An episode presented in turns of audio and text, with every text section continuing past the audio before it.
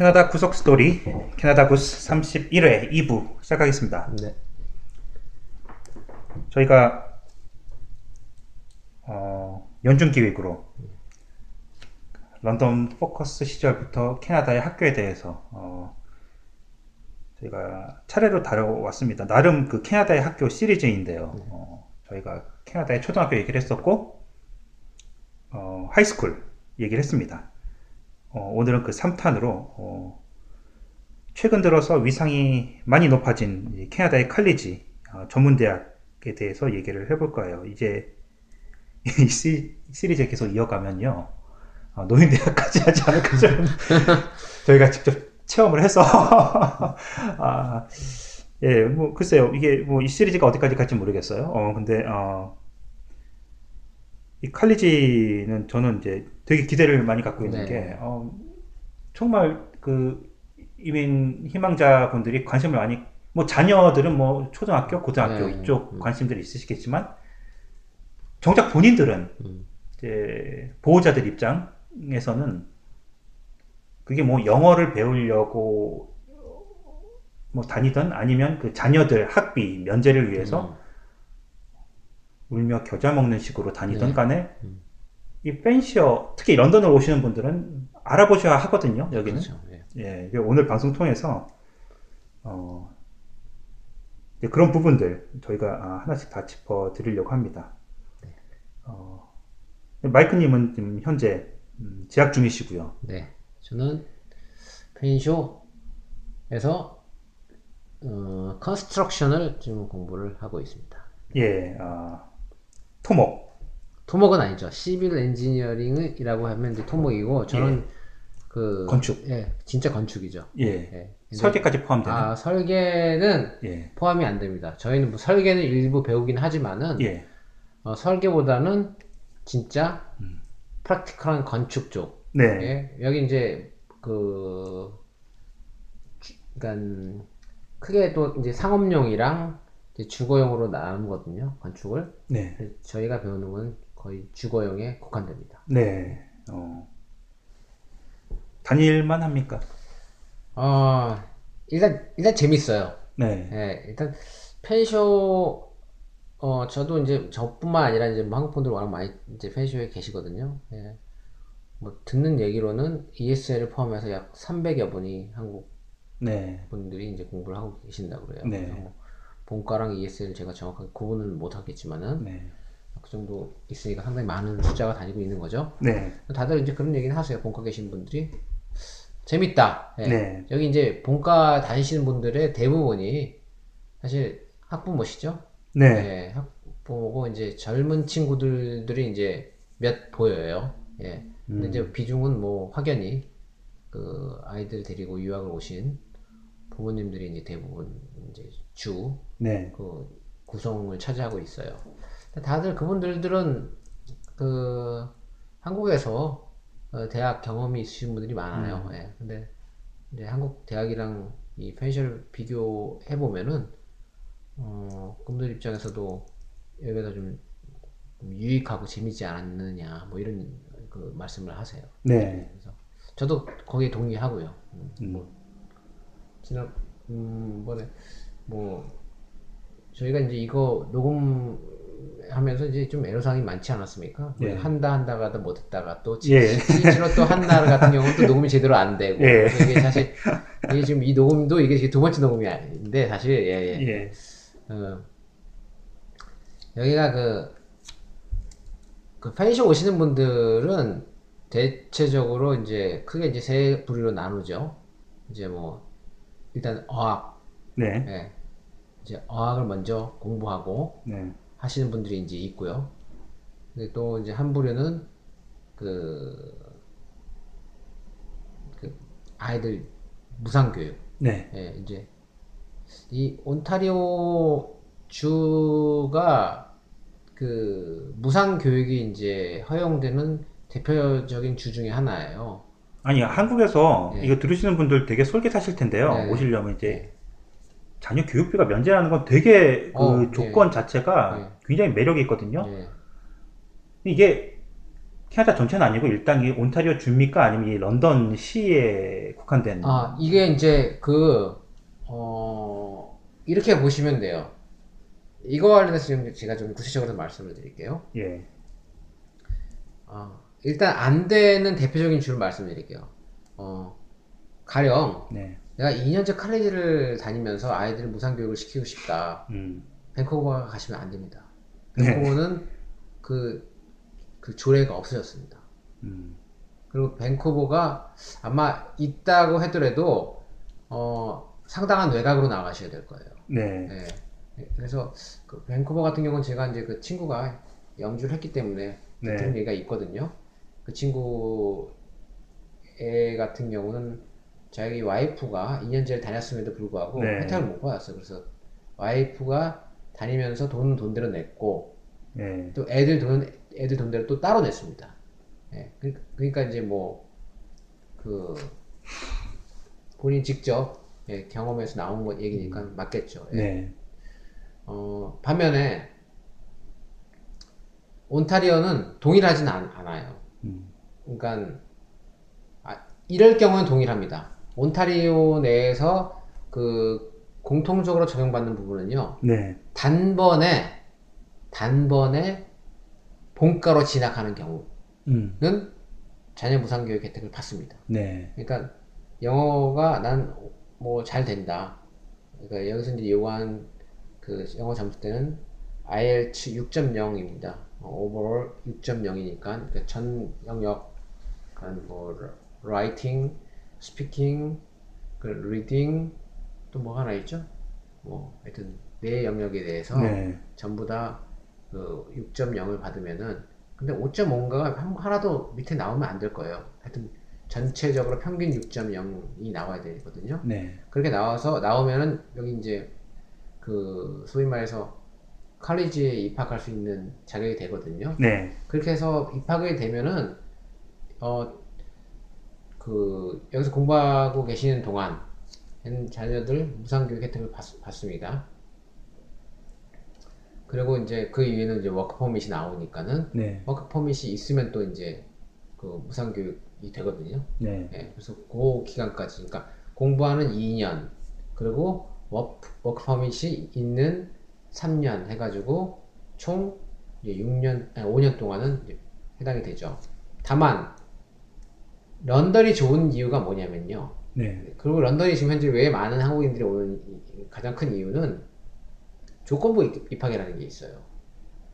영어가 안 돼서 안 되지만 내가 자녀 그 유학생 그 자녀 학비 면제의 혜택을 누리고 싶다 이런 네. 경우는 사실 런던 막 런던을 음. 올 수밖에 없는 것 같아요. 네. 아 물론 키치너도 현재 그, 그 정책을 취하고 있어요. 그게 네. 뭐냐면은 교육청이 소위 말해서 토론토로부터 많이 떨어져 있는 교육청 있지 않습니까? 네. 거- 그 물리적으로 이제 거리가 좀 되는 교육청 중에 그 몇 군데들은 그런 정책을 취하고 있어요.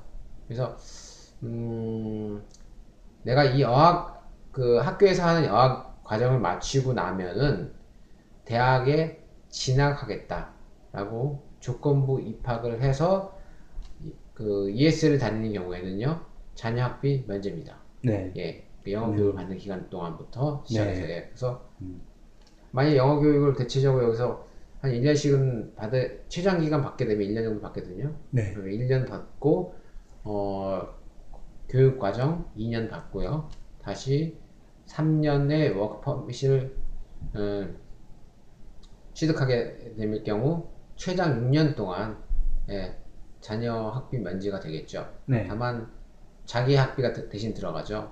현재 대체적으로 학비 college 학비들이 한 연간 한 14,000불 정도 하고 있거든요. 네. 예, 여기 이제 온타리오 주 내에서 음 그리고 일반 지금 글쎄 공립학교 같은 경우는 아이 한 명당 받는 돈이 아 제가 여기 2년 전 왔을 때는 한 12,000불 정도 했었어요. 네. 지금 올랐는지 안, 안 오는지 모르겠어요. 예. 뭐 다소 좀 오르지 않았을까 싶어요. 매년 뭐 조금씩 뭔가 올리는 추세니까는 네. 뭐 그냥 12,500불 잡, 잡아도 물론 어 아이가 한 명일 경우에는 사실상 부모가 공부할 필요는 없어요. 왜냐면 아이 학비가 더 싸요. 네. 네, 아이 한 명일 경우에는. 네. 근데 두 명일 경우에는 약 2만 5천 불을 내야 되는 거죠. 음. 네. 네. 2만 5천 불을 내야 되는데 내, 내 학비가 1만 4천 불 나가면은 9천 불을 절약할 수 있는 거죠. 네. 내가 9천 불을 절약하고 아이들을 공부시킬 수 있는 거고요. 음. 만일 3명이면 정말 유리하겠죠. 저희 집 같은 경우는 3명이기 때문에 네네. 예, 뭐 충분히 제가 공부를 하고 있어도 네. 학비 커버가 되는데 그건 이제 단기적인 관점에서 말씀드리는 거고 어 워크 퍼밋이 뒤에 나중에 3년짜리가 붙기 때문에 그때는 학비가 나가지 않은 상태에서 아이가 무상교육을 받기 때문에 사실 그걸 바라보고 하는 거죠. 네. 예, 실질적으로는요. 그러니까 어 내가 2년을 공부하면 애가 5년 동안 무상교육을 받을 수 있다. 이렇게 관점에서 보면은 네. 사실 아이 첫- 아이 한 명인 집도 사실 부모가 공부하는 게 어 사실 우리가 이제 그 장사로 따지면 남는 장사죠. 네. 예. 그러니까 아이 학비 보내면서 1,500불씩 연간 내가 이제 그 더 내게 되는 꼴이지만은 3년은 무상 교육이 되는 거죠. 그렇게 음. 되면은 네. 여러 가지 관점에서 물론 단기 체류하실 분들은 사실 아무런 그 혜택이 없어요. 예. 내가 아이를 그냥 어학연수 차원에서 한 2년 공부시키겠다. 네. 그러면은 아이 한 음. 둘까지 있는 집에서는 사실 공부하는 거 자체가 크게 메리트가 없어요. 그렇지만 어 적어도 애를 5년, 6년 여기서 뭐 대학까지 가게 하겠다라고 하시는 분들은 제가 보는 관점에서 무조건 해야 됩니다. 네. 예. 그게 이제 사실 유리하거든요. 어. 그리고 또 그렇게 해야 되는 이유가 어 글쎄요 뭐 여기 이제 시민이 아니기 때문에 어뭐 음. 의료비 혜택 같은 것도 사실 없고요. 네. 예, 뭐저 보험도 사실 적용 대상자가 아니고 다른 뭐 혜택을 받을 수 있는 거 글쎄 뭐 여기 한국 분들 같은 경우는 저기 사실 아까 그 뭐 페이크 얘기하셨지만 좀 페이크를 통해서 그 여기 그 저걸 많이 받으세요. 그 차일드 베네핏을 많이 받으시죠. 네. 네, 받으시는데 그건 사실 전 개인적으로 그 옳지 않다고 봐요. 음. 네, 왜냐면 이제 월드 인컴을 속여가지고 어, 저소득자로 다 해가지고 지금 그 받고 계시거든요. 음. 근데 어 아무튼 저는 그거는 좀 반대입니다. 예, 뭐 여하튼 뭐 경제적인 이득이 있을 수 있어요. 뭐한 네. 달에 뭐 여기 계시는 분 보면은 한 아, 자녀 두가 두 명 정도 있으신 분들은 한 달에 한 천 불 정도 받으시더라고요. 네. 예. 어, 그러면 이제 뭐 연간 12,000불이니까 학비가 떨어지는 수준이죠. 네. 예. 그렇지만 사실 여기 그 기- 여기 진정한 그 기준에 따르면은 뭐그 얘기는 다시 말하면 그 월드인까지 합친다면은 네. 대상자가 안 되시는 분들이 많이 있거든요. 적어도 캐나다 오시는 분들은 기본적으로 가계소득이 다 있으세요. 한국에서 네. 그냥 올 수 없는 상황인데 음, 저는 뭐 그런 건 좀 자제를 좀 해주셨으면 좋겠다는 생각이 들어요. 예. 네. 여하튼 음. 음, 분명한 거는 어, 장기 계획을 세우신 분들은 그 교육 부모가 교육을 받는 게 예, 유리하고 또 어, 그런 장점이 있는 것 같아요. 교육을 받으면은 어, 어차피 여기서는 그 영 어권 국가이기 때문에 부모가 어느 정도 영어는 사실 할 필요가 있거든요. 네. 교육을 받으면은 저도 맨날 하는 얘기가 아 영어 안 늘어 안 늘어 하지만은 그래도 좀 나- 나아지죠. 네. 네. 네. 음. 그건 부- 그건 확실한 거거든요. 나아집니다. 왜냐면 아, 영어로 계속 강의하고 영어로 뭔가 선생님이 숙제를 내주면 영어로 써서 답변을 해, 해야 되는 일들이 많거든요. 네. 그러다 보면 뭐 단어 수준이라든지 음. 뭐 영어로 문장을 작성하고 또 말하는 그런 것들은 네. 정말 조금이라도 늘게 돼 있습니다. 그러다 보면 그게 다 이, 이 여기서 살아가는데 네. 많은 도움을 주기 때문에 뭐 그 단순히 아이 문제뿐만 아니라 제2의 인생을 살아가는 데 있어서 하나의 좋은 수단이 될 수도 있고요. 네. 또 그러다 뭐또또 그걸 계기로 해서 여기 영주권을 취득하려고 하는 분들이 대부분입니다. 그러니까 뭐 저의 저의 경우도 마찬가지지만 사실 여기 들- 처음에 들어올 때는 영주권을 신청할 생각이 사실 전혀 없었어요. 음. 아이 학비 아이가 어느 정도 영어가 되면은 어 여기 다시 이제 한국으로 들어간다. 어 이런 생각을 했었는데 어 여기 이제 와서 살아보면은 여기만이 주는 장점들이 워낙 많습니다. 한국에 네. 비교했을 때 예, 일단 뭐 스트레스 없고요. 쇼핑의 즐거움 때문에 못 가시는 거 아니에요? 아, 아니 왜 이렇게 싸? 어, 그렇죠. 어, 뭐, 지난번에 말씀드렸지만은, 예. 어, 이제 갑자기 또 그게 말씀하시니까 그런데, 사실, 어, 아이가 이제 많다 보니까, 네. 예, 기본적인 생활비가 이제, 음. 일단 엔겔 지수가 높죠. 예, 네. 일단 먹는 거에 대해서, 음. 어, 여기 이제 뭐 다른, 한국에 비해서 다른 사교육이라든지 이런 것들은 환경이 좋지 않기 때문에, 네. 그리고 또 사실 필요 없고요. 네. 뭐할 것도 없지만은 엔겔 지수가 높죠. 네. 근데 음. 여기 물가가 저는 한국에 비해서 정말 반싼 것 같아요. 네. 음. 그러니까 이게 지금 펜쇼 학생으로서 지금 얘기를 하자 보면 어 일단 기본적으로 어10% 할인할 수 있는 그 쇼핑 기간들이 있거든요. 음. 예, 네. 예. 여기 이제 Sobeys 같은 경우는 화, 수, 목 3일을 합니다. 10%. 음. 예. 그 다음에 Superstore는 이틀을, 하, 아, 하루를 하죠. 딱 화요일만 합니다. 네. 화요일 날 딱 하는 데가 Sobeys랑 그 다음에 요 Superstore만 딱 하루 날 잡아서 하고요. 네. 아, 메트로도 합니다. 메트로도 화요일 하고요. 이제 그 Sobeys 같은 경우는 이제 3일 동안 하죠. 그래서 이제 근데 10%가 그렇게 그 어, 별거 아닌 것 같은데요. 오, 상당합니다. 왜냐면 세 식구가 먹어야 되기 때문에 네. 예, 뭐 엄청난 정말 혜택을 받고 있고요. 네.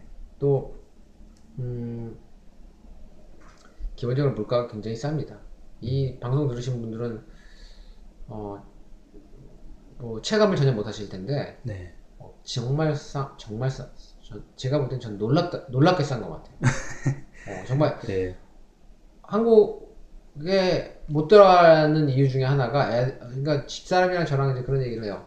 어, 애 클 때까지는 도저히 못 가겠다. 네. 예, 이렇게 먹어대는 거를 음. 한국에서 식료품으로 따지면 도대체 이거 감당이 안 될 것 같다. 네. 예, 뭐, 어, 제가 지난번에 뭐 제빵 관련된 것도 말씀드렸지만, 제빵 관련된 것들도 한국에 비해서 다 약 2분의 1 내지 3분의 1 가격으로 음, 다 제빵 네, 을 저기 재료들을 살 수 있고, 네. 뭐 식료품도 뭐 당연히 뭐 과일이나 네. 야채 이런 것들도 한국에 비해서 월등히 싸고, 뭐 고기는 말할 것도 없고요. 예. 네. 여러 가지 면에서 다양성, 그다음에 가격, quality, 뭐 예, 제가 볼 때는 한국보다는 이 나라 사람들이 덩치가 다 큰 이유가 있는 것 같아요. 싸고 많이들 먹어서 그런지 네, 잘 먹어서 그런지 예, 확실히 어, 그런 건 있습니다. 근데 학생 할인 방금 말씀하셨는데 네, 여기서 그 Fanshawe College 이런 데 이제 들어가서 학비를 내면요. 예, 이제 의료보험이 포함되어 있고 예, 교통비 포함되어 있고 그렇지. 거기다가 이제 말씀하신 학생 할인도 됩니다. 예, 이제 한국에서 대학에 타- 에, 대학을 경험해 본 적이 없는데 한국도 그렇습니까? 한국 학비 내면 뭐 이런 아, 혜택. 한국 같은 경우는요. 일단 보험료 이게, 이게 국제 학생이냐에 따라서 좀 다른 것 네, 같아요. 그냥 일반 학생이 일단 일반 학생의 경우는요. 그 여기 지금 아시다시피 학생들 그 펜셔 학비에는 그러니까 런던 전 구간을 저 공짜로 이용할 수 있는 버스 티켓이 지급되지 않습니까? 네네. 예. 그거는 이제 뭐 우리 터, 터치식으로 한국처럼 음, 터치하고 들어가면 그냥 끝납니다. 네네. 어, 어느 구간이든지 마음대로 탈 수 있습니다. 네, 한국에는 없죠. 네, 네, 한국에는 없습니다. 다만 한국은 학생 할인이라 해서 성인 할 성인보다 약간 적은 그 비용을 지불하고 탈 수는 있습니다. 아, 근데 그 하- 네. 할인율이 상- 작습니다. 뭐 10%, 20%뭐 음, 잘해야 네. 예. 안 내는 게 아닙니다. 여기처럼. 음, 그리고 또 학생이라고 그래가지고 물건을 싸게 파는 저렇게 음, 식료품을 네. 싸게 살 수 있는 거 전혀 없습니다. 그렇죠. 예, 네. 그건 전혀 없고요. 어, 보험료 부분에 대해서만 말씀드리면 보험료는 학, 학비에 지금 국제학생 같은 경우는 여기 워체, 워체, 워체 여기 로컬 학생들 같은 경우는 보험이 여기 있는 국가가 보험이니까. 네. 그거는 뭐 하지만은 저희 같은 국제학생 같은 경우는 거기는 보험료가 포함되어 있죠. 네. 근데 다만 본인 보험료만 들어가 있어요. 보험, 아, 본인 네, 것만요? 본인 것만 들어가 있기 네. 때문에 네. 커버가 가족 전체를 하기 위해서는 네. 추가적인 비용을 내야 되고요. 본인만이라도 학교 다니는 동안 네. 비싼 되죠. 예. 치과 치료나 이런 거 있으면 다. 어, 저도 뭐 그래서 많이 이용하고 많이까지는 뭐 1년에 한 번 정도는 이용을 예, 예. 하게 되고 특히 특히 치과 같은 경우는요. 네, 네. 어, 치- 어, 하는데 커버가 보통 어, 보통 여기 치과 치료 같은 경우는 학생 보험 같은 경우는 어, 한 80% 정도 되는 것 같아요. 네. 네, 그래서 사실 한국 보- 한국에서 치료하는 것보다 싼것 같아요. 네. 네, 여기 치과 치료가 그리고 한국보다 제가 좋았던 건저 한국 저기 치과 치료에 대한 상당한 거부감을 가지고 있는 사람 중에 한 사람이거든요. 네. 근데 여기 상당히 그 치과 치료하면서 네. 너무 편했던 것 같아요. 음. 예, 그러니까 어, 환자 환자를 편하게 해주는 건지 아니면 뭐 기술이 뛰어나서 그런 건지 뭐 기술은 사실상 뭐 기술의 차이는 없을 거라고 보거든요. 예, 한국 같은 경우는 뭐 치과 치료하는 이제 기술 그러니까 그 의사들의 인력이 상당히 수준이 높고 또 이제 갖춰진 장비라든지 이런 것들이 워낙 좋아서 근데 어, 모르겠어요. 전 여기 와서 두 번 치료를 치과 치료를 받았는데 너무 편안하게 해가지고 이 트라우마가 좀 없어졌어요. 네. 어. 치료 같은 경우는 한데 가족 치료가 가족 여기 이제 오시는 분들이 대부분 가족과 같이 오시니까 네. 가족 그 의료보험을 커버하려면은 어 1년에 600불을 더 내면은 가족 전체를 커버를 해줍니다. 아. 네, 그래서 600불이면은 상당히 저렴한 비용이죠. 600불이면은 뭐 우리 따지면 한 달에 50불, 예, 네. 1년이면 50불이니까 우리 5만 원, 5만 원, 뭐 우리 여기 돈을 5만 원, 4만 5천 원밖에 안 내는 건데 네. 4만 5천이면 우리나라 국민 건강보험료에 지불하는 몇만 원, 예, 가족에서 4만 5천 원 갖고 택도 없거든요. 훨씬 많은 비용을 지불하게 되는데 커버가 워낙 잘 되고 약값이라든지 네. 뭐 치료비라든지 뭐 모든 면에서 커버가 잘 돼서 있는 동안 학생 신분 유지하고 있는 동안은 상당히 괜찮을 것 같아요. 그 위에 뭐 나중에 워커 퍼밋을 따로 받게 되면은 네. 실제로 사실 그 work permit 받아서 취업을 하지 않는 이상은 또 사보험을 또 들어야 되겠죠. 네, 음. 그런 게 있습니다. 그, 이 벤셔 컬리지는, 어, 뭐, 다른 컬리지도 마찬가지겠지만, 일반 대학과 다른 게, 일단, 어, 실습 위주이고요. 어, 취업률이 굉장히 높고요. 어, 거의 뭐, 100%에 육박하는 예, 그런 취업률이고, 그렇습니다. 예. 그리고 이 교육의 질이, 어, 말씀하신 대로 굉장히 높은 걸로 알고 네. 있어요. 제가 생각보다, 네. 예, 괜히 칼리지라고 해서 괜히 막 칼보고 이럴 게 어, 아니더라고요. 아니에요, 전혀 아니에요. 예. 예, 그래서 학비가 아깝지 않을 만큼의 네. 정말 그 교육을 받을 수 있는 네. 그런 어 그렇다고 어, 말씀을 하셨는데 음, 뭐 이건 뭐 본인이 직접 체험하시면서 다 이게 실감을 하시는 어, 것들이죠. 그럼요. 예. 예. 그러니까 저희 과 위주로 말, 일단 말씀, 제가 이제 뭐 다니는 과를 위주로 말씀드릴 수 있습니다. 네. 왜냐면 가령 이제 저희 과 처음에 이제 저는 들어가 이제 입학해서 이제 수업을 봤는데 측량 수업을 했었어요. 네. 측량 수업을 하면은 그 측량할 수 있는 장비가 우리가 이제 측량 싼 거부터 비싼 것까지 여러 가지 있지 않겠습니까? 네. 어, 근데 제가 깜짝 놀랐던 게 뭐냐면, 그, 어, 측량 장비가 그, 그, 그 레벨 수준이 네. 어, 뭐 A, B, C가 있다고 이제 가정하죠. 근데 우리가 A, B, C를 다, 다루, 다 다룹니다. 정말. 네. 예. A, B, C를 다 다뤄, 다뤄보는데 약간 수동식부터 조금 전자동식까지 이렇게 쭉 중간 단계까지 쭉 나눠지는데 어 저희 뭐 클래스가 한 클래스에 한한 한 3, 20, 30명 정도 되거든요. 네. 근데 30명이 실습을 다 할 수 있는 장비가 그 A, B, C, D 수준별로 되어 있는 장비 다 있습니다. 어, 예. 그러니까 어 가령 이랬을 것 같아. 한국 같은 경우는 어 이런 책으로 보고 이런 장비가 있어. 이런 장비는 이렇게 사용하는 거야.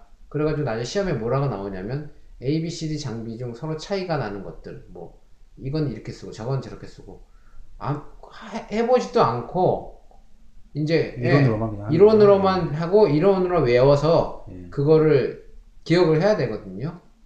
아니 근데- 소위 전문 대학이라고 하면 전문적으로 정말 정말 실습을 해주고 그 예. 전문성을 더 키워줘야 되는 거 아닌가요? 그 아, 어떻게? 저도 저- 그게, 거기에 대해 네. 동의하고 있지. 근데 물론 제가 지금 뭐 저희 제가 다녔던 그 한국에서 대학을 다녔던 건 벌써 뭐 30년 전이 너- 이제 30년이 된 상황이기 때문에 네. 네. 어, 일례를 잠깐 물론 이제 제가 한국, 한국에 있을 때는 저는 이제 뭐 건축 전공을 안 했기 때문에 음, 지금은 좀 달라졌겠죠라고 저는 생각이 들어요. 네. 근데 여하튼 달라진 지금 상황에서 이제 한국의 보통 대학들이 그 흔히들 아이들 교육을 제대로 시키기보다는 이 재단의 이익을 배를 불리는 형태로 네. 많이 이제 이용되다 보니까 충분한 실습 기자재나 뭐 교육 시설을 갖추지 않고 진행하는 경우가 있는데 여기는 적어도 그러지는 않는 것 같아요. 예, 그러니까 개인들이 직접 왜냐하면 이제 reputation을 중요하게 생각한대요. 네. 예,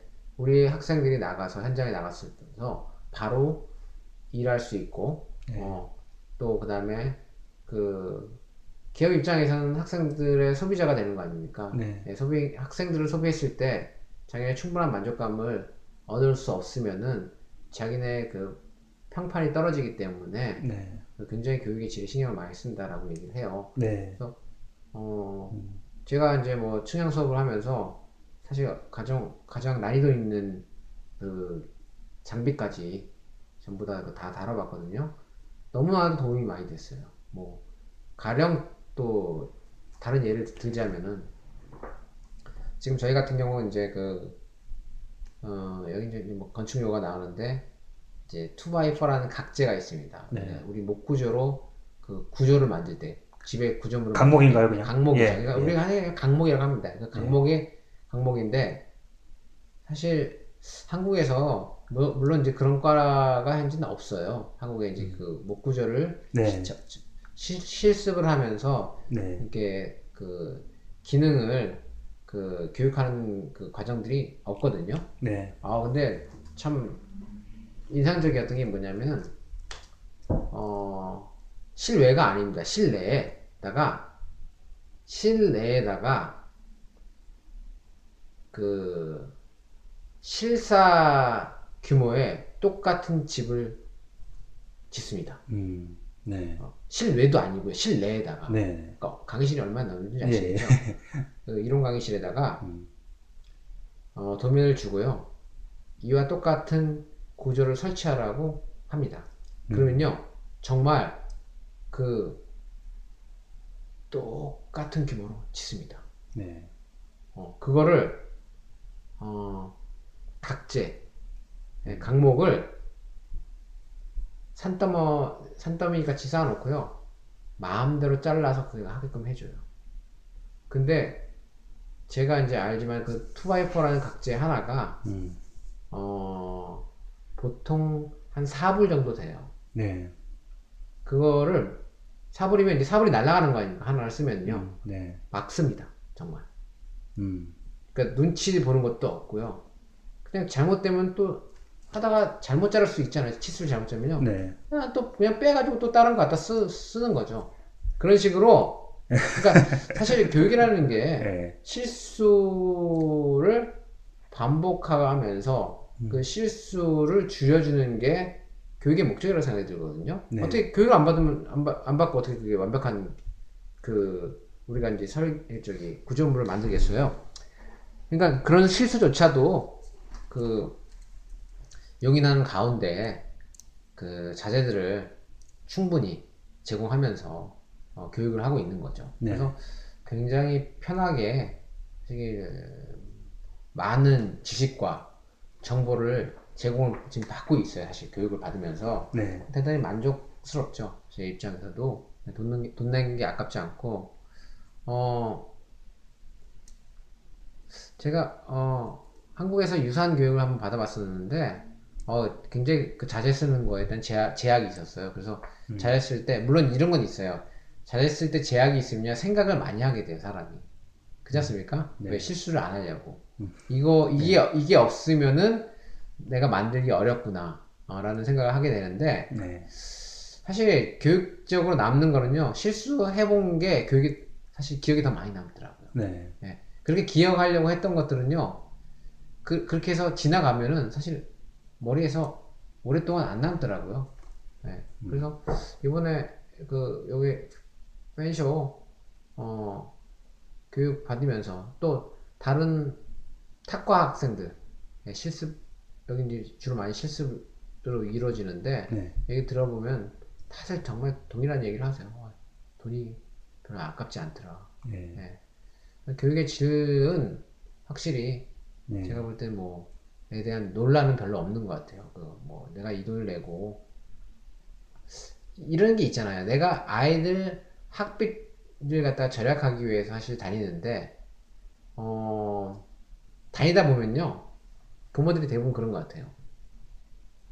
재밌어 하시는 것 같아요. 네. 그러니까 이제 주객이 전도되는 거죠. 음. 학비 때문에 뭐 이걸 선택했는데 다니다 보면 이제 그 생각을 잊어버리는 거예요. 뭐 학비 때문이라는 생각이 아니라 나는 학교에 다닌다. 네. 나는 학생이다. 나는 이거를 제대로 뭐 마치겠다. 뭐 이런 욕구가 강하신 것 같아요. 그래서 네. 사실 한국 학생들은요 대부분 다 우등생이세요. 음. 네. 네, 진짜 다 우등생이세요. 그러니까 뭐 한국 학생들 사이에서 뭐 점수 잘 받는 거는 자랑거리도 아니고요. 그냥 다들 다들 그렇게 하세요. 네, 그래서 네.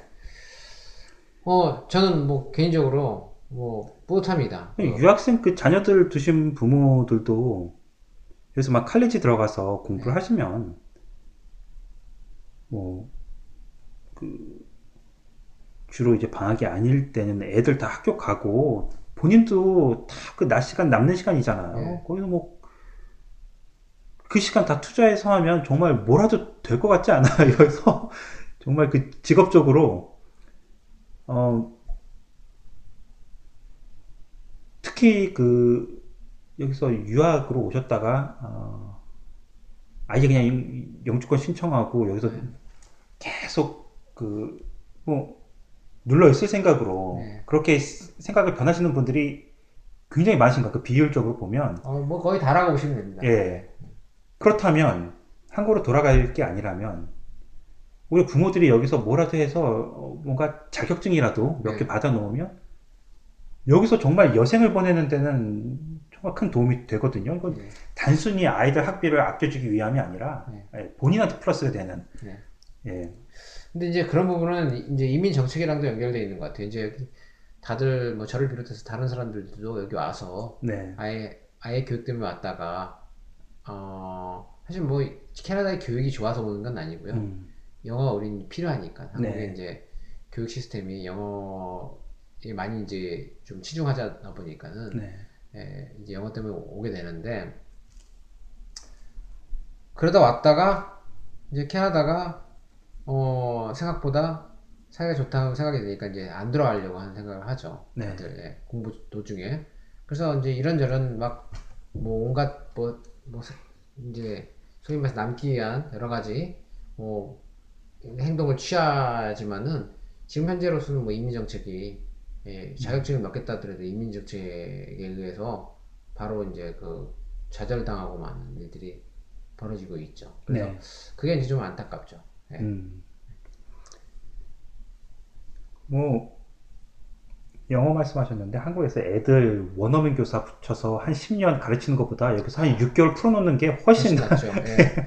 뭐 그거 그 언어 같은 거 말씀하시는데 음, 제가 이제 그 어차피 이제 뭐 그 영어 때문에 왔으니까 가령 뭐 제, 저희 마, 집 막내 그냥 지금 뭐 여기 온 지 이제 2년, 2년 반 됐는데 어 여기 올 때 그 누나들은 한국에서 영어를 그래도 좀 했었어요. 네, 예, 뭐 어학연수도 갔다 온 적도 있고 그다음에 이제 뭐 화상 영어 뭐 이런 것들도 계속 했었고 네, 예, 그다음 방학 때마다 이렇게 뭐 이렇게 캠프나 프로그램이 있으면 한국에서도 좀 보내고 해서 어, 말은 잘 못했지만은 어, 들으면은 무슨 저게 무슨 얘기 하는지는 알겠다고 하더라고요. 네. 대부분. 그래서 뭐 여기 영어 올- 여기 올 때 수업에 지장 왜냐면 이제 ES를 안 하고 들어왔거든요. 네. 이제 ES를 안 하고 바로 들어왔으니까 어 아무 문제 없었고 뭐 지금 2년 반 지금 지, 지난 지금 뭐 워낙 잘하죠 영어. 근데 사실 그 당시 가장 문제였던 건 저희 막내였어요. 네. 왜냐면 A, B, C, D를 못 쓰고 왔으니까요. 네. A, B, C, D 읽을 수가 없지도 모르고요. 그러니까 영어라는 거를 해본 일이 없, 없, 없는 상태에서 온 거죠. 네. 정말. 거의 뭐 그러면 여기 오자마자 스펀지처럼 영어를 아, 막 그렇죠. 쫙쫙 그냥 빨아들였겠는데. 야, 근데 정말 저는 놀라운 게 지금도 걔 영어 하는 거 보면 놀라운 게요. 네. 아, 누가 아, 저, 그러니까 여, 왜냐면 영어를 우리 큰애들한테도 그랬지만은 뭐 공부 자체를 저희는 이렇게 막 하라고 이렇게 애들한테 음. 전혀 그러니까 한국에 있는 부모들이랑은 완전히 다른 성향의 부모들이거든요. 막 네. 한국 부모들은 막 그냥 막 애를 잡지 않습니까? 네. 저는 한국에 있을 때도 그 저게 정말 부모야 할 정도로 아- 안 시킵니다. 예. 네. 예, 저, 저 이상한 이상한 부모 아니야라고 할 정도로 예, 그 정도로 안 시킵니다. 예. 어, 제가 시키 그 뭔가를 시키는 부모들에 대한 편견이 있어요. 또 그 사람들도 편견이 있겠지만 저도 그래요. 그러니까 그 저는 뭐 이건 뭐 방송에서 얘기하면 뭐 욕 먹을지 모르겠지만 그러니까 본인이 학창 시절에 공부 안 해가지고 저는 애들을 괴롭힌다고 생각하는 거예요. 음. 예. 그러니까 부모들이 무슨 생각이 있냐면은 내가 공부를 안 했기 때문에 성공하지 못했고 내가 공부를 어, 안 한 거를 애한테는 그렇게 시키지 말아야 되겠다. 음. 이런 게 대부분 더 자, 저는 작용한다고 봐요. 어, 그것 때문에 그러니까 애들을 막 더 시키는데 저는 그것도 좀 되게 그러니까 아이가 잘 되라기보다 자기의 만족을 위해서 아이를 괴롭히는 거지 정말 아이한테 별로 그 도움이 안 된다고 보거든요 그런 행위는 네. 뭐 이제 일단 그, 래서 어 저도 저의 사고 그러니까, 그러니까 부모 아이가 잘했으면 좋겠다 그런 생각은 누구나 아마 가질 거예요 못하기보다 잘하는 게 좋은 거니까 네. 있지만은 아이들한테 그, 저, 그, 그런 것 때문에 아이한테 강요를 하진 않거든요. 네. 그러니까 어떻게 보면 방치 가깝죠. 아. 그래서 시키질 않았었는데 여기 가서 이제 여기서는 사실 영어를 그렇다고 여기 오면 또 여기 부모님들 보면 뭐 애 영어 선생 구해다가요 애를 막 또 시켜요. 네, 이제 또애 학교를 위해서 또 시킨다고요. 네. 근데 그- 저희는 그것도 안 했어요. 음. 그냥 가서 그냥 한국에서 학, 학교를 다니면 말 못 하던 애들도 나중에는 결국 한국어 잘 하잖아요. 네. 한국어가 네. 안 돼가지고 사회생활을 못하는 경우는 없잖아요. 네. 저는 그런 생각을 했죠. 어차피 시간이 지나가면은 여기도 지가 영어 계속 학교에서 영어로 수업 받고 애들이랑 영어로 얘기하다 보면은 뭐 지가 영어 잘 할 수밖에 없지 않겠냐라고 저는 생각을 했었어요. 네. 근데 정말 제 뜻대로 어, 아무것도 안 시켰는데도 1년 지나니까 정말 잘하시더라고요. 네. 예. 그러니까 6개월 6개월 동안요. 그러니까 저희 집에 살들 살고 있는 그 타운하우스에 아이들이 있잖아요. 아이들이 나오면요. 저희는 그걸 했어요. 나가. 네. 아이들이 쭈루룩 나오잖아. 그래서 놀면 너도 나가서 놀자 그래. 음. 그것만 해. 그러면 이제 옆에서 누나가 가르쳐 줘요. 나도 같이 놀아도 돼? 그거 그것만 가르쳐. Can I join? 뭐 이렇게 예. 뭐 얘기하면 어. 네. 음, 그것만 가르쳐 주고 그냥 노는 거예요. 걔네들이랑. 야, 근데 6개월이 지나니까 영어로 싸움을 할 수 있더라고요. 네. 거기 있는 애들이랑 영어로 싸움을 하기 시작하더라고요. 네. 6개월이 지나니까. 그런데 뭐 지금은 이제 뭐 여기 현지 애들처럼 영어, 영어를 하니까는. 예, 예. 예. 그러니까 그게 2년 만에 그렇게 됐다는 게 정말 경이로운 거예요. 막 경이로운 거예요. 저도 놀랐어요. 예. 네, 경이로운 거. 그러니까 이게 이제 그 2년도 아니고 1년이 지나니까 네.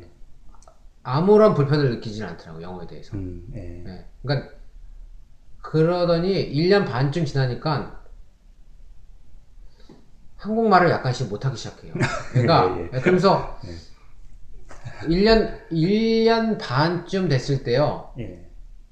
어, 여기 저희가 이사 왔을 때니까 여기 여기 이사 온 왔을 때가 이제 여기 온 여기 런던에 이사 왔을 때가 음, 한국에서 떠난 지 11개월 됐을 때였거든요. 네.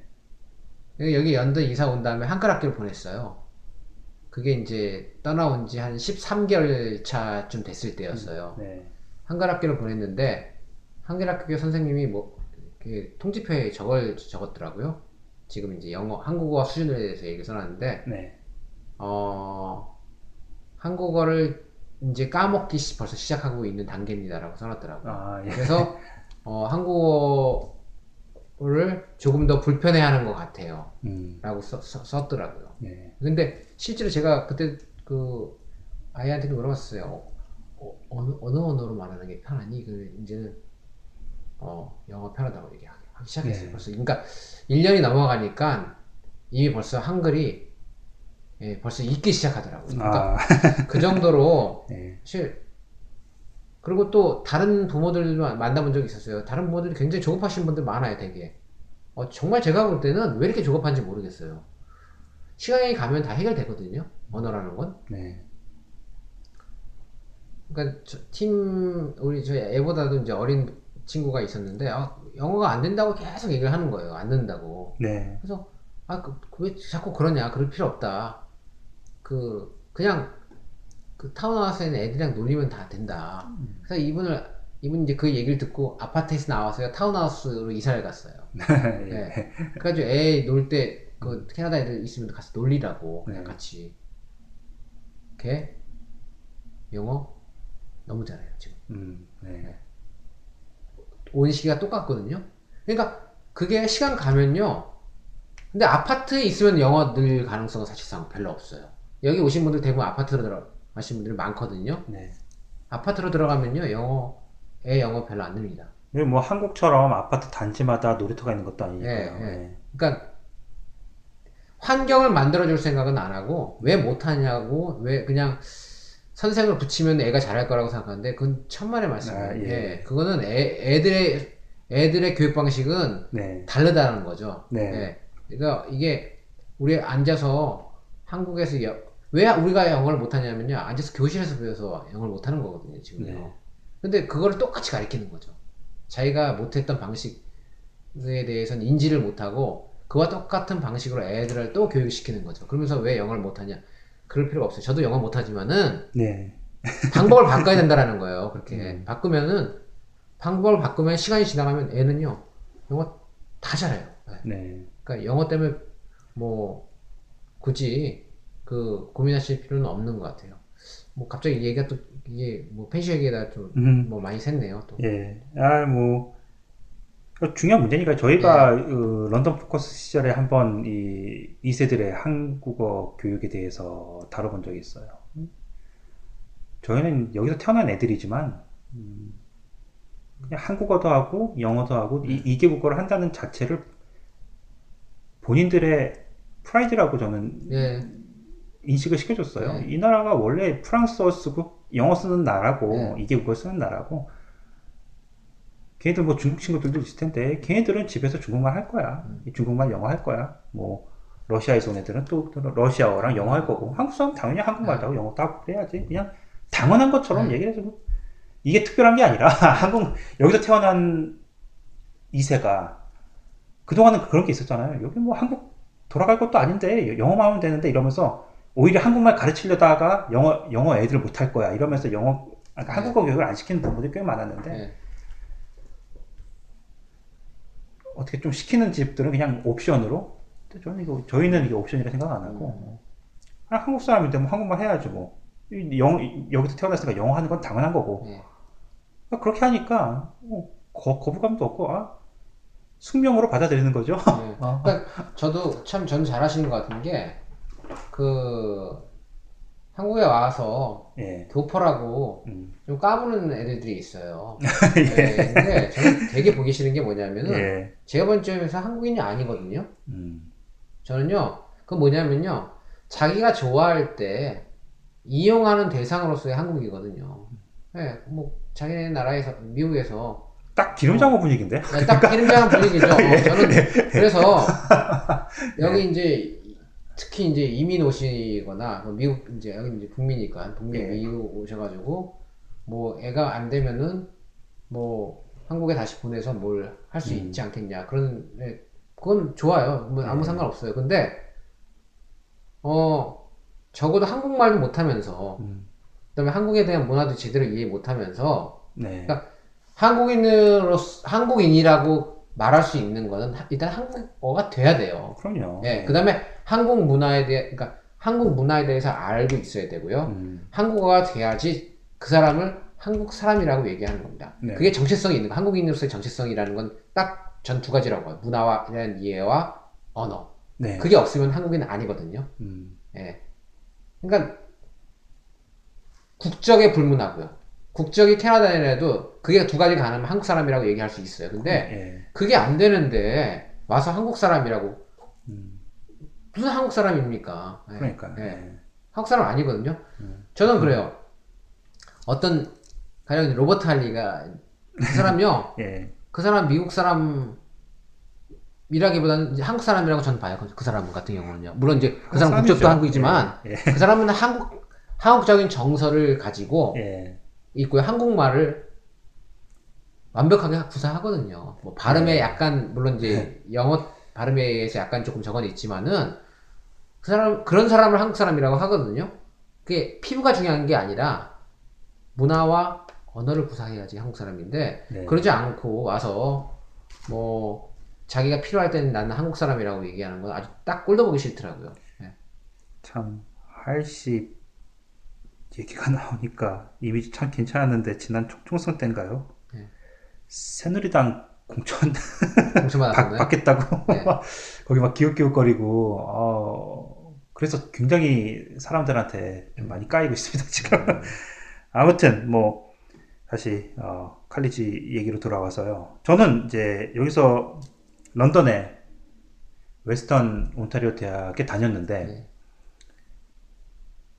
제가 요즘 이제 Fanshawe 다니시는 분들 통해서 얘기를 들은 그러니까 들어 들어보니까 정말 큰 차이가 있더라고요. 이 웨스턴 대학교는 말 그대로 대학인데 애들이 그 분위기가 되게 느슨해요. 음, 자기 진로도 확실하게 결정을 안 하고 온 애들도 많고요. 음, 대학 갈 나이가 됐으니까 들어온 애- 애들이거든요. 아. 그러니까 분위기가 막 타이트할 수가 없어요. 그냥 일단 노는 거에 신경 쓸 나이다 보니까 뭐 이성 교제하고 뭐 밤에 유흥을 즐기고 음, 가끔 대- 대마도 해가면서 네. 친구들하고 그냥 막 파티 다니고 이거 할 나이 애들이에요. 그냥 나 고등학교 졸업했으니까 대학 왔어. 이 애들이지. 나 뭐 어디 취업하려고 들어왔어. 이런 애들은 거의 없거든요. 적어도 제 기억엔 그래요. 되게 느슨해요 분위기가. 그러니까 막 공부를 못 따라가는 애들, 애들 도 있고 안 따라가려고 그냥 뭐 강의에 안 들어온 애들도 많지만 들어와서 뭐 자는 애들도 많고. 근데 칼리지는 목표를 가지고 들어오거든요 사람들이. 그렇죠. 예. 그러니까 연령대도 아무래도 높을 수밖에 없고. 어, 난 이거 하려고 여기 들어왔어 하는 사람들이다 보니까 그치. 그걸 하려면 정말 빡세게 해야 되는 거예요. 이 분위기가 큰 차이가 있더라고요. 그러다 보니까 취업률에서도 큰 차이가 있는 네. 거고요. 그 저기 지금 말씀하셨지만은 아까 잠깐 이제 뭐 학비 나왔지만 그 우리 인터내셔널 한테는 약 14,000불의 학비를 받고 네. 어 로컬한테는 아, 3,800불 정도 받습니다. 네. 뭐 4,000불 정도 잡아도 네. 학비 학비 차이가 많이 나죠. 만 불을 더 내는 거죠 지금요. 연간 학비로는요. 음. 그리고 그냥 규모면을 봤을 때 이 로컬 같은 경우는 저는 참 좋- 좋겠다 싶더라고요.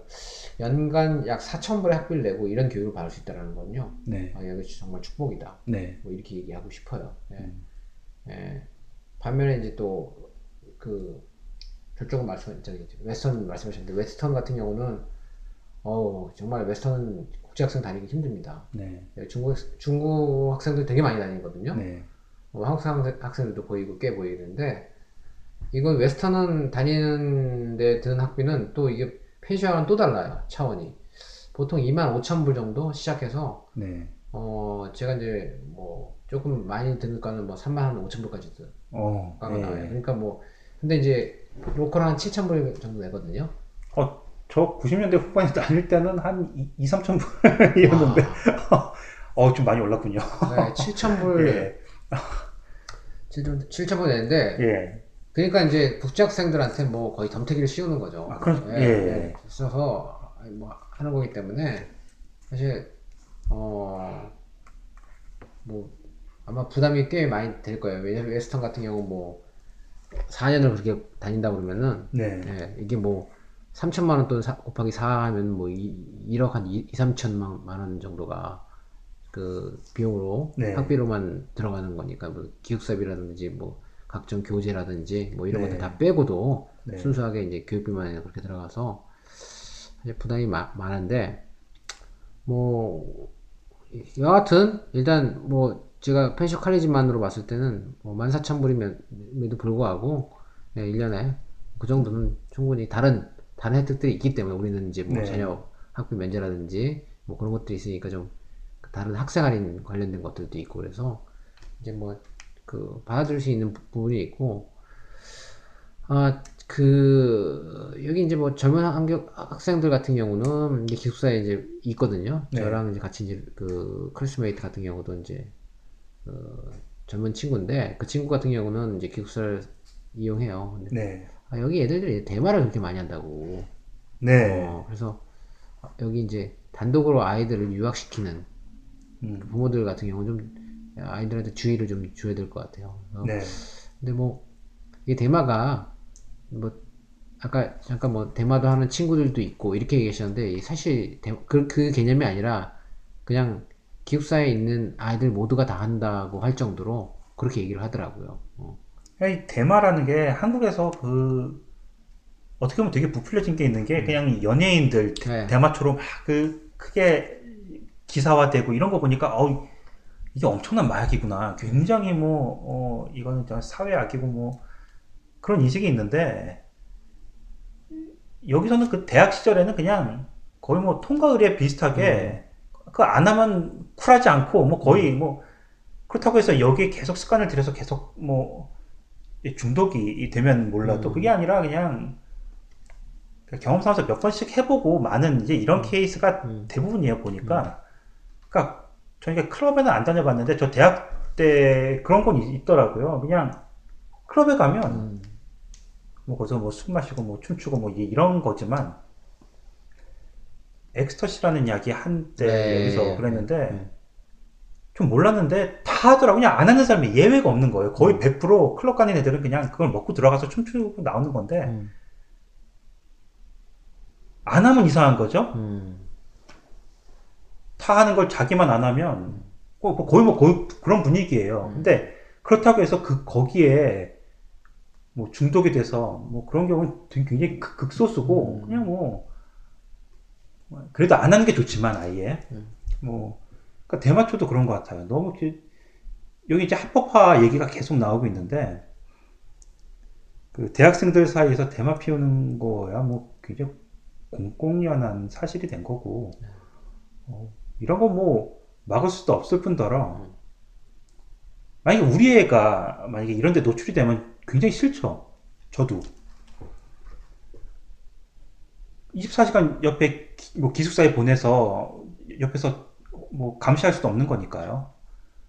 근데 본인들이 이제 나이가 됐고 성인이 됐고 뭐 그 정도 자기 통제가 되면 뭐 경험 삼아서 몇 번 하고서 뭐, 그- 그- 뭐 교육은 잘 시키겠지만 그, 그 부분에 대해서 그래도 이제 자기네들이 이제 판단을 하고 결정을 하는 거니까 어, 그냥 요즘 그냥 평범한 애들이 그냥 즐기는 그 정도 해서 하면 그것까지는 좀 괜찮을 것 같아요.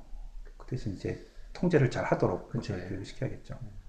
그래서 뭐 아이들 여기 이제 유흥 수단이라는 게 술 마시고 대마하는 게 대부분이라고 얘기를 하더라고요. 그뭐 놀거리가 없어서 그런 걸 수도 네, 있어요. 네, 한국처럼 네, 그러지 그렇죠. 않아서. 다양한 그게 네. 없- 없다 보니까 그게 이제 좀 그 이제 한국에서 온 조금 뭐라 그럴까 보수적인 청년 입장에서는 네. 상당히 그좀 거부감으로 받아들여졌다 뭐 이렇게 얘기를 네. 하는 걸 들었어요. 아. 어, 그런 것들은 뭐 유학생 혹시 이제 이쪽 펜셔라든지 어, 웨스턴이 됐던 네. 보내실 때는 그런 거에 대한 좀 정보를 네. 좀 알고 어, 아이들한테 예, 그냥 이게 무작정 그냥 가서 보니까 이제 그런 거다 뭐 이렇게 하는 거랑 그런 이걸 미리 좀 알려 정보를 준 상태에서 대처하는 것들이랑은 또 다를 수 있으니까는 네. 예, 그런 것들도 좀 주의 있게 좀 살피셔야 될 것 같아요. 제가 펜셔에 대해서 들은 흥미로운 얘기가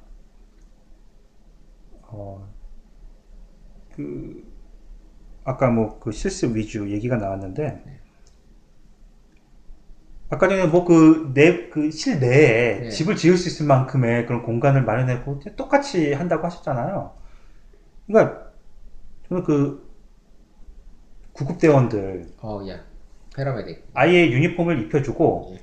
그 숙소에서 봉을 타고 내려오는 것까지 아예 해놨다고 하더라고요. 아. 봉을 타고 내려와서 예, 차를 타고 뭐 그게 소방관이든 뭐든 그렇게 출동을 하잖아요. 예, 그 출동하는 상황을 예, 진짜 소방서에서나 볼 수 있을 법한 그 봉 타고 내려오는 예, 그걸 마련해서 똑같이 실습을 한다고 하고 또이 간호학의 경우는 이 배우들을 써서 병실처럼 꾸며놓고 배우를 환자 역할을 시키고 막 컴플레인을 하게 만드는 거죠. 음, 어디가 아프다 막 간호사가 와서 좀 이렇게 봐주려고 그러면 괜히 시비 걸고 이런 사람들 당연히 있잖아요. 그쵸. 사람 사는데 네. 술 먹고 와서 행패 부리거나 뭐 아프다고 막 난리치고 막 이런 상황을 배우들을 써서 똑- 똑같이 재현을 시키는 거예요. 그럼 이제 간호사가 이제 그거를 대체. 그런 환자를 어떻게 대처를 한- 하는 거냐 이게 다 성적에 들어간다고 하니까 진짜 시, 그러니까 현장에 투입이 돼도 당황하지 않고 나, 나 배웠는데 내가 했는데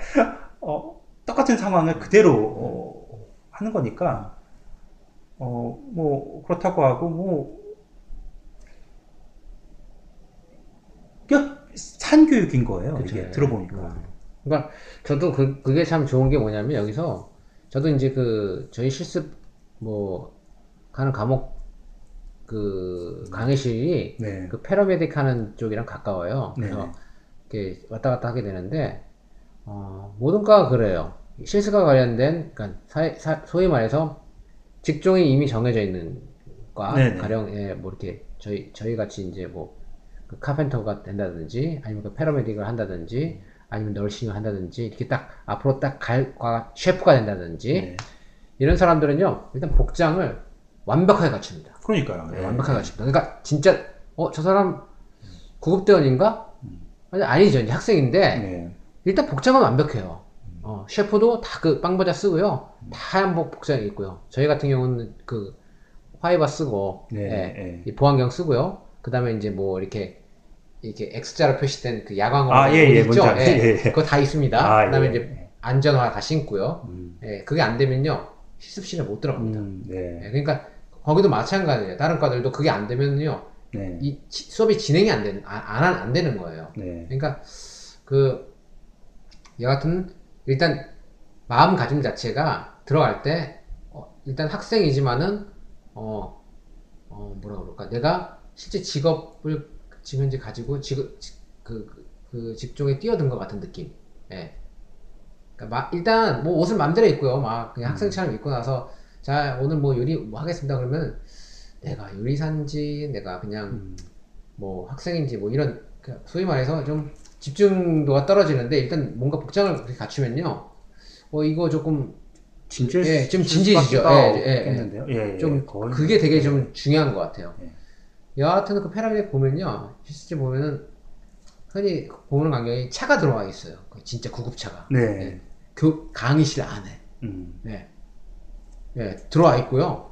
그 정말 그 봉이 있어요. 봉이 보여요. 예, 보이 있고 예. 그 다음에 널브러져 있는 마네킹 있죠, 사람들. 음, 네. 정말, 예, 약간 그 다쳐가지고 이렇게 써, 써진 자세 이런 거 있죠? 네. 그게 이제 몇 개씩 놓- 놓여져 있어요. 네. 그러니까 그 실습을 하는 거죠. 그런 식으로. 직접 이렇게 사고가 발생, 발생됐을 때 이를 대처하는 순서라든지 네. 뭐 아니면 그 아까 이제 뭐 순서뿐만이 아니라 음, 얘네들이 이제 방식들이 있을 거 아니에요. 그런 것들을 다 이렇게 교육 아, 그 과정에 바- 반영을 시켜가지고 그걸 가지고 평가도 하고 그 다음에 이제 강의도 하고 이렇게 하는 것 같아요 보니까 그런 거 보면서 느낀 게 뭐냐면 얘는 정말 그막 현장에 있는 듯한 느낌을 이 교육에 반영을 많이 하는 것 같아요. 저희 실습도 마찬가지지만 네.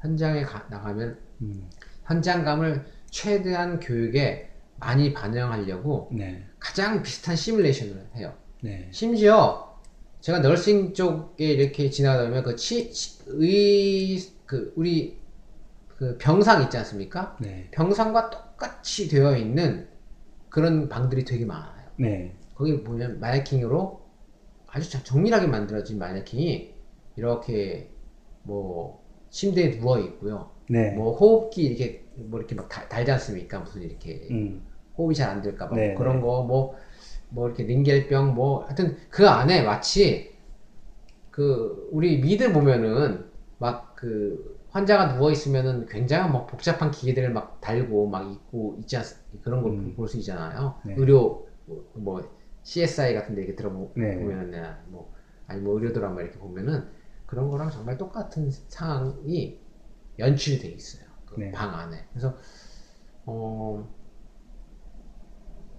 얘, 얘네들의 교육이 되게 어 합리적이고 그다음에 프랙티컬하고 예, 네. 굉장히 그런 면에서 저는 교육의 질은 뭐 당, 당연히 높다고 봐요 당연히 예. 근데 어떻게 보면 학비를 그렇게 내는데 그렇게 가르치는 게 당연하거든요. 네. 그런 걸 갖춰서 아까 말씀하신 그 강목도 그렇고 아, 돈을 다 내- 학비에 다 들어있는 건데 그거 받아서 당연히 그런 걸뭐 무제한 또 제공해주고 안 하는 게 이상한 거죠. 그렇게 네. 그렇죠? 어. 그러니까 우리나라 이제 교육을 통해서 학교가 남기겠다 네. 이런 마인드가 강한 거고요 여기는 이거죠 확대 재생산을 하겠다 음. 받은 걸만큼 물론 남기겠죠. 근데 받은 거를 가- 적게 남기고 더 많이 하여튼 최대한 많이 써서 자기의 레피테이션이 생기면 그걸 가지고 다시 또 학생들이 더 많이 들어오고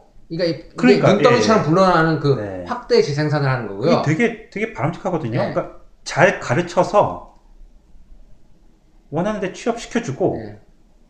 당연히 좋은 소문이 날 수밖에 없잖아요. 맞아요. 그 졸업생도 그렇고 나 여기 나오니까 취업 잘 됐어. 잘 가르쳐. 입소문 나면 그 평판이 높아지고 또 유학생들 사이에서도 어, 그죠. 이 학교가 어, 큰, 여기 좋아. 어, 예. 그런 학교래 그러면서 좋은 거거든요.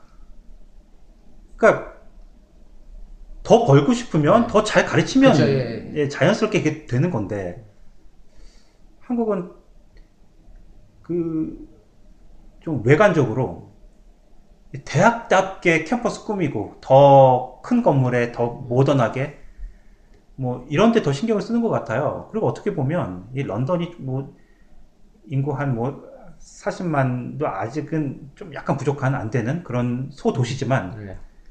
이 큰 대학이 두 개잖아요. 일반 대학 하나, 이제 전문 대학 하나 이렇게 두 예. 개가 있는데, 아니 서울만 해도 저는 한국에 살때 그런 생각을 못했는데, 아, 대학이 몇 개예요? 한국 그죠. 서울만 해도. 어우, 아니 뭐 인구 밀도가 그 차이가 있긴 하지만, 어, 이거 심하다 싶을 정도로 뭐 대학에 안 가면 되게 이상한 사람이 될 것 같은 분위기가 된 거예요. 한국은 지금 학교가 이렇게 많은데 어떻게 안 갈 수가 있어?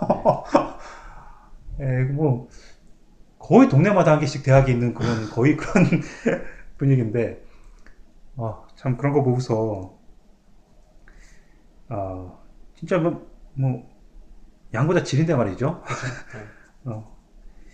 음, 하여튼 뭐, 어,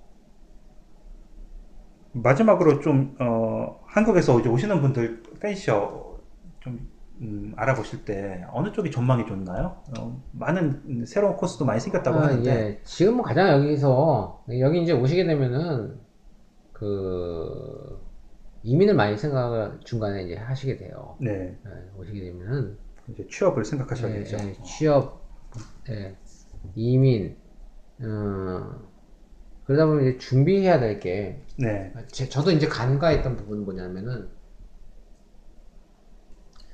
여기 대부분 아이 교육 때문에 오지만은, 어, 당시 저랑 같이 한 2년 반 정- 전에 들어오셨던 분들이 이제 있거든요. 네. 근데 다들 남으시려고요, 지금요. 음, 그러니까 영어 네. 교육을 하러 왔다가 네. 지금은 정말 그 어느 누구도 없이 다 영주권을 받으려고 해요. 네. 그 얘기는 뭐냐면은 한국에서 혹시 여기서 아이들을 교육시키러 영주권이 아니라 그냥 난 교육만 받으려고 잠깐 와- 올 거야. 그러면요. 그 첫 단추가 잘못 끼워진다는 거예요. 거기서부터. 그러니까 저는 그걸 말씀드리고 싶어요. 어, 일단 여기 오시기 전에 무슨 과가 유망하냐. 일단 일단 그거는 제가 다음 요 지금 바- 이게 말씀 네.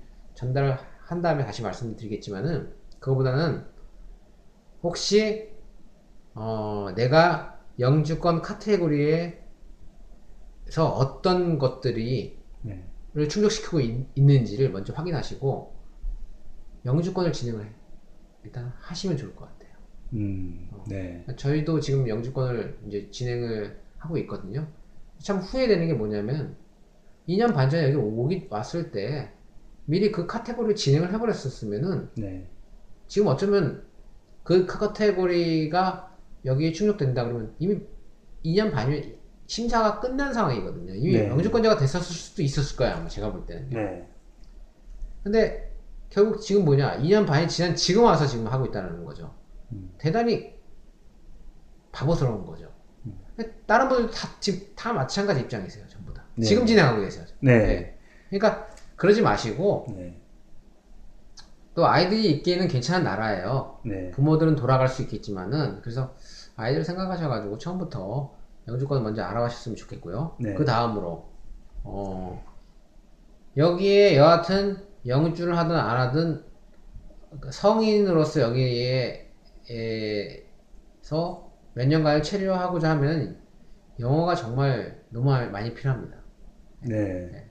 그래서 일단 뭐 학교 들어갈 때도 당연히 영어가 필요하지만은 네. 기본적으로 영어 좀 그러니까 조금 심각하게 영어 공부를 좀 해오셨으면 좋겠고요. 음, 그 네. 다음으로 어, 과와 관련돼 가지고는 여기 지금 현재 가장 유명한 과는 나중에 혹시 이제 영주권 이제 여기 와서도 진행할 수 있- 있을 수도 있으니까요. 네.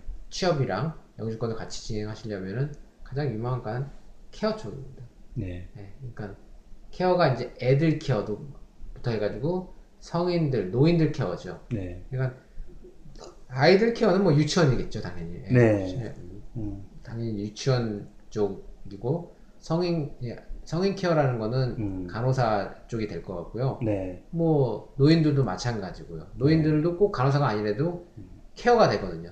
케어라는 그 카테고리 안에 들어가거든요. 네. 그래서 이 케어 안에 들어가는 카테고리를 네. 어, 들어가시면은 어, 일단 영주권이나 그 여기서 이제 직업을 얻는데 가장 큰 음, 혜택을 보실 수 있다고 봐요. 그리고 네. 아까도 잠시 말씀드렸지만 이 케어 관련된 쪽은 어, 여기 이제 보통 최저임금이 11불 선 돼 있지 않습니까? 네. 네, 근데 어, 케어 관련된 그 최저임금은 달리 적용을 받고 있죠. 지금 제가 알기로는 25불 정도로 알고 있어요. 네. 네, 그래서 물론 같은 일을 하더라도 두 배 이상의 예, 돈을 벌 수 있고 네.